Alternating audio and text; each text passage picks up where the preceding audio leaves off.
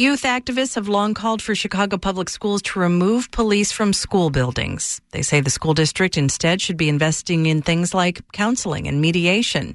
Now, in the wake of calls to defund the police, that's starting to happen, but not as often at schools where the school-to-prison pipeline is most pronounced. WBEZ's Sarah Karp reports. For the second year in a row, elected councils at Chicago Public High Schools voted on whether to keep full-time cops stationed in their schools. But for the first time, they were given an incentive. For each officer they gave up, they'd get at least $50,000 to pay for alternative approaches to safety. Youth organizer Maya Coleman is thrilled schools got this choice. As a student, she pushed to get police out of schools. Right now, today, we are getting those holistic approaches to safety and making sure we focus on mental and behavioral health. I'm just blessed to be a part of the change. On Tuesday, the school district announced that 7 high schools voted to remove both of their officers, and 24 removed one of 2. Combined with last year, a total of 24 high schools out of the 77 that had officers will no longer have them. Dan Bender says the offer of money swayed the principal and the local school council at Lakeview High School, a mostly Latino school on the northwest side of the city. He's a teacher and on the council. It was sort of determined that the main threat to students is bullying. And so we want to address that main threat. And an armed police officer really doesn't do that.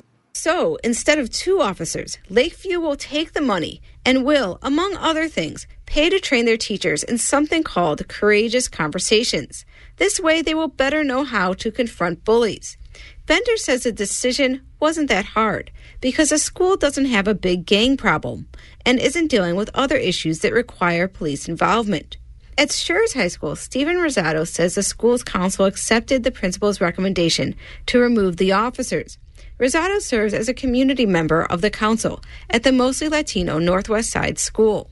The presence of a police officer is not the presence of safety. And I think that is where I hope that things people are starting to hopefully understand slowly. But some council members say they aren't ready to give up their cops, and they tend to be in schools with mostly black students.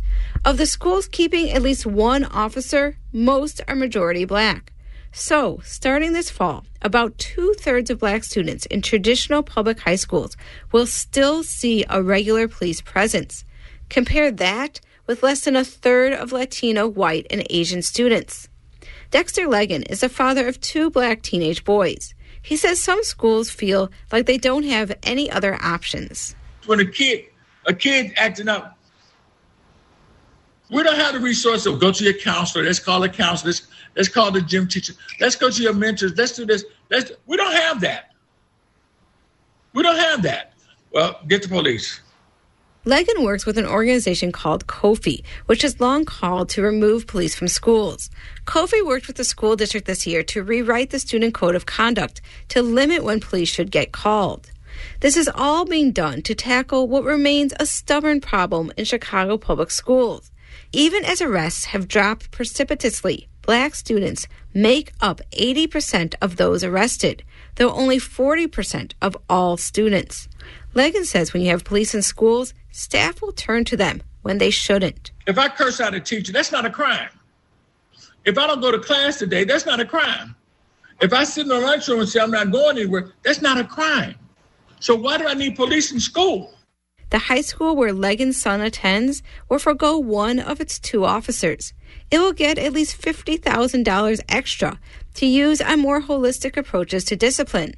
Leggan says that it's a start, and he hopes it will prove that police aren't needed in schools at all. Sarah Karp, WBZ News.